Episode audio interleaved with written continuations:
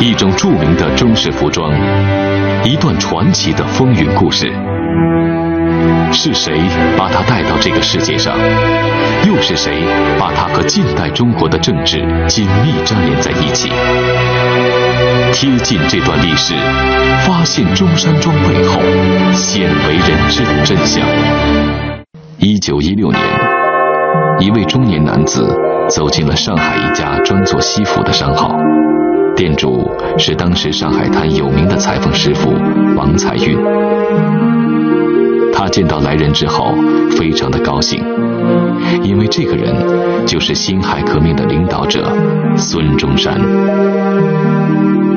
孙中山取出一叠纸，上面有一款设计好的服装造型。这套服装既不同于满清的长袍马褂，也不同于西服。王才运根据孙中山先生的要求，与一些裁剪师傅再三琢磨和修改。几天之后，一套新式的服装诞生了，人们将它命名为中山装。对于中山装设计思想的来源，人们现在依然抱有不同的看法。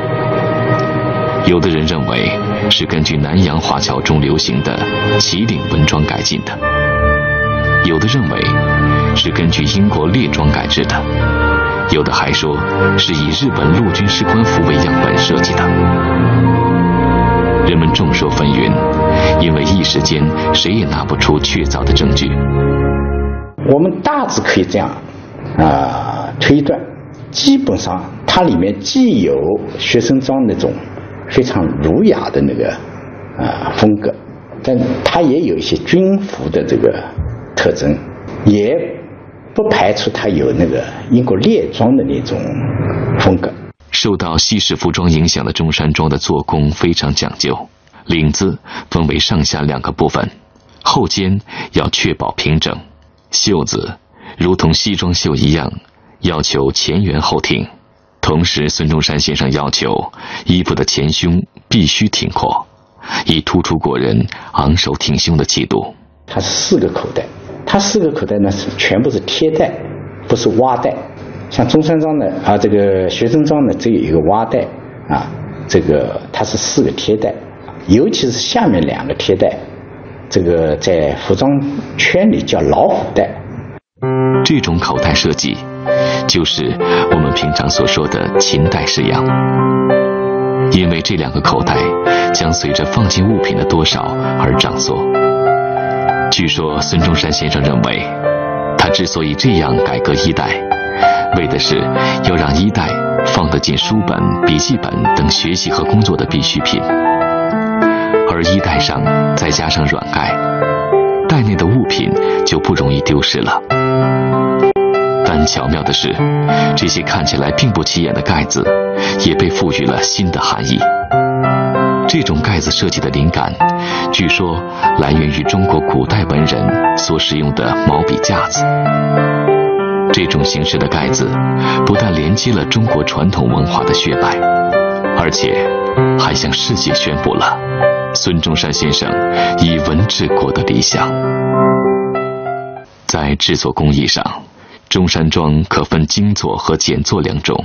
精作有夹里和衬垫，一般用作礼服；简作不加衬料，作为日常便服。这种新式服装具备很多优点，它采用均衡对称造型，在外形上显得美观大方、高雅稳重。这种既保暖又可作为礼服和便装的服装一经问世，便受到社会各界的青睐。这些意蕴非凡的细节，组成了激情四溢的中山装。它试图体现那些摆脱了封建统治的中国人生机勃勃的精神面貌。一九四九年十月一日，毛泽东主席穿着中山装。站在天安门城楼，向世界庄严宣布：中华人民共和国成立。中山装被世界公认为中华人民共和国的国服。可以说，在中国近代史上，没有哪一种服装被赋予如此多的政治元素。那么，为什么这套服装会得到杰出中国政治家和百姓的喜爱呢？周恩来总理，他的一直是穿中山装，而且是仪表，体现了这个中山装它的那种那种风采。后来的邓小平，当时副总理，他也是穿了中山装去出席过联大，也访问过美国、啊日本，都是穿了中山。在当年，这个也引起一股旋风，因为世界上都在看这么一个穿着中山装的，因为他的这个服装形式跟其他很多国家都是不一样的，所以也穿出了中国人的风采。毛泽东、周恩来等中共领导人都以中山装作为礼仪服装。一九五四年四月二十四日，身穿黑色中山装，外套深灰色大衣，头戴黑色礼帽的周恩来，神采奕奕地出现在日内瓦昆士兰机场时，周恩来本人以及他的穿着成了西方记者争相报道的重点。在当时，中山装那特有的精神气质。以及他那中西结合、落落大方的样式，成为了中国人的标志之一。在国内，由于领导人的青睐，中山装以前所未有的速度在中国兴盛起来。那些革命干部们几乎都穿着洗得发白的中山装，从全国的四面八方进入城市，开始管理这个新生的国家。成千上万的干部们穿着同样款式的衣服，的确成为一个蔚为壮观的景象。首先效仿他们的是那些洋溢着青春热情的年轻学生，紧接着，社会各行各业的人们争相效仿。中山装的热潮快速的席卷全国。但是仔细观察，其中还是有一些差别的。老百姓穿的中山装是比较制作比较简陋和马虎的，所以呢，这个我们可以看到，而且他用的材料也比较简陋，棉布的、迪卡的。首都北京的情况也不例外，但是令北京市民没有想到的是，他们的生活色彩将会在不经意中被改变。一九五六年四月十三日，《北京日报》在头版披露一条消息。政府把上海二十家一流的服装店集体迁移到北京，这种行动在中国历史上是罕见的。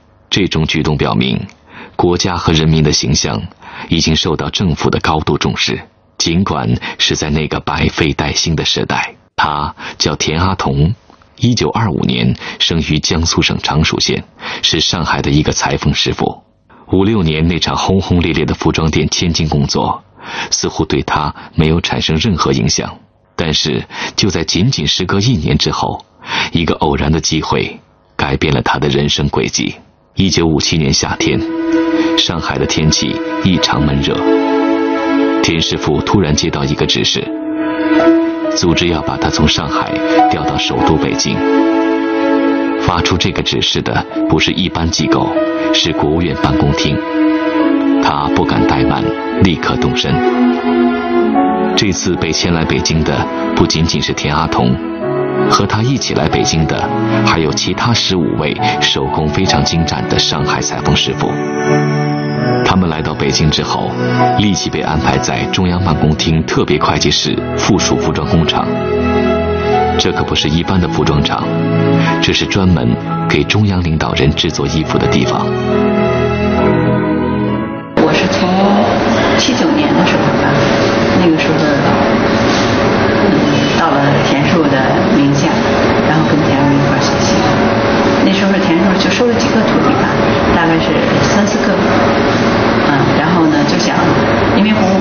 田叔年岁已经已经六十岁了吧，所以洪都就想后头一定要有接班的，就这种传统的工艺、传统的手工要接班的。邱锦华，田阿童师傅的徒弟。从一九七八年开始学习制作中山装，虽然他没有经历为毛主席制作衣服的过程，但是回忆起当年师傅那段历史，他依然兴致勃勃。那是一九五七年的一天，毛主席的秘书突然出现在田师傅面前，对他说：“毛主席要照一张半身标准像，请你设计制作一套服装。”制作衣服对于田师傅来说并非难事，但这次面对的是毛主席，他丝毫不敢大意。不知道为什么，他最初设计的几个款式都不太理想。时间就这样一点点的过去了，在那么一个困局中，他突然想到中山装。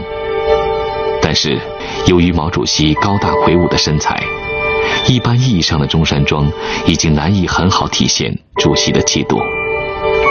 毛主席的那个这个那个就是前额比较宽，而且呢，就是他那个那个身体比较宽阔，所以呢，就是咱们传统的中山服领子比较窄，所以呢，这个主呃。田寿根据这个主席的这个身材的特点，身材伟岸，然后把那个中山服加宽了，领子加宽了。将小翻领改为大而长的心形尖领，将衣服的前廓、后背做得略宽一些，中腰稍微收敛，衣服后面比前片长一点。袖笼稍稍提起，这样的服装版型使毛主席的身躯显得更加伟岸。这款衣服设计出来之后，毛主席非常的满意。从此以后，只要在重大场合，毛主席总是穿着这一款式的中山装出席。这就是毛主席中山装的原件复制品。这款衣服不仅把田师傅等人的职业生涯推到了顶峰。而且记录了他们那段岁月的荣耀。此后，田阿童师傅和他的同事们一直为中央领导、来华外国首脑及中国驻外使节定制服装，而中山装也随着新中国的发展，逐渐走向了世界。一九五七年之后，生活水平逐渐得到了提高。社会和人民都需要一个全新的、朝气蓬勃的形象来面对日新月异的生活。在这种历史情况下，中山装再次迎来了自己的热潮。这次热潮给人们带来了一丝丝的新意，人们把中山装加以变化，演化出了中山装系列服装。青年装、学生装在大体上继承了中山装的风格。只是在局部的领子、袖子上做了变化。从这种变化里，我们可以看出那种求新求变的心理。到了六十年代初，中山装开始真正的普及开来。无论上班、下班还是出席会议，中山装都取代了便服、工作服和礼服，在男装领域里一枝独秀。五十年代、六十年代和七十年代这个时期，因为种种政治原因和以及一些极左的这个思想的影响，所以呢，男装相对来讲，的样式是可选择的也非常少，所以中山装成为了所有的政治领袖，也成为了绝大多数的男士的首选。在一切庄严的场合里。中山装是人们绝对的首选，即使是年轻人结婚拍结婚照，唯一的选择仍然是中山装。此时僵化的思想抹杀了孙中山先生赋予这种服装那种锐意革新的内在动力。可是，人们爱美的冲动总是要找到一个表现的形式，哪怕是非常的不容易。没人知道这种军便装开始流行的确切时间，但是却不知不觉地流行了起来。不可否认，这种流行很大程度上是建立在全国学人民解放军的历史背景下。但是否还有其他的原因呢？也许我们可以从这些洋溢着快乐的笑容里找到答案。军装里面跟中山装有一个很大的不一样的，就是它收腰收的比较大，因为它适合于军人的这个束腰带。但是从大的它的形制上来讲是比较近似的。那么军便装基本上在那个军装的基础上派生出来，老百姓的另外一种选择的这个便装。变与不变，也许就是历史发展的一个过程。七十年代末期，思想僵化的坚冰被打破，改革开放的热潮不仅解放了人们的思想，也解放了人们的衣着。西服开始出现在普通人们的身上，这种改变一时成为国内外媒体报道的焦点。百花齐放的花朵开始在各领域里真正的绽放起来。我们开始关注世界上其他土地上的人们，关注他们是怎么生活的，怎么穿着的。慢慢的，中国人的衣服开始色彩缤纷起来。在这个五彩缤纷的世界里，曾经日夜伴随国人的中山装，逐渐离开了舞台中央的聚光灯，在中国男装的舞台上，首次成为了一个配角。今天很多人不愿意穿中山装，我觉得也是对中山装的一种误解。其实它本身的产生以及它的形制。以及它的形式都是非常漂亮的。无论如何，这种曾经被赋予了深刻历史含义的服装，已经开始渐渐的淡出我们的日常生活了。但它依然被普遍认为是我国的国服。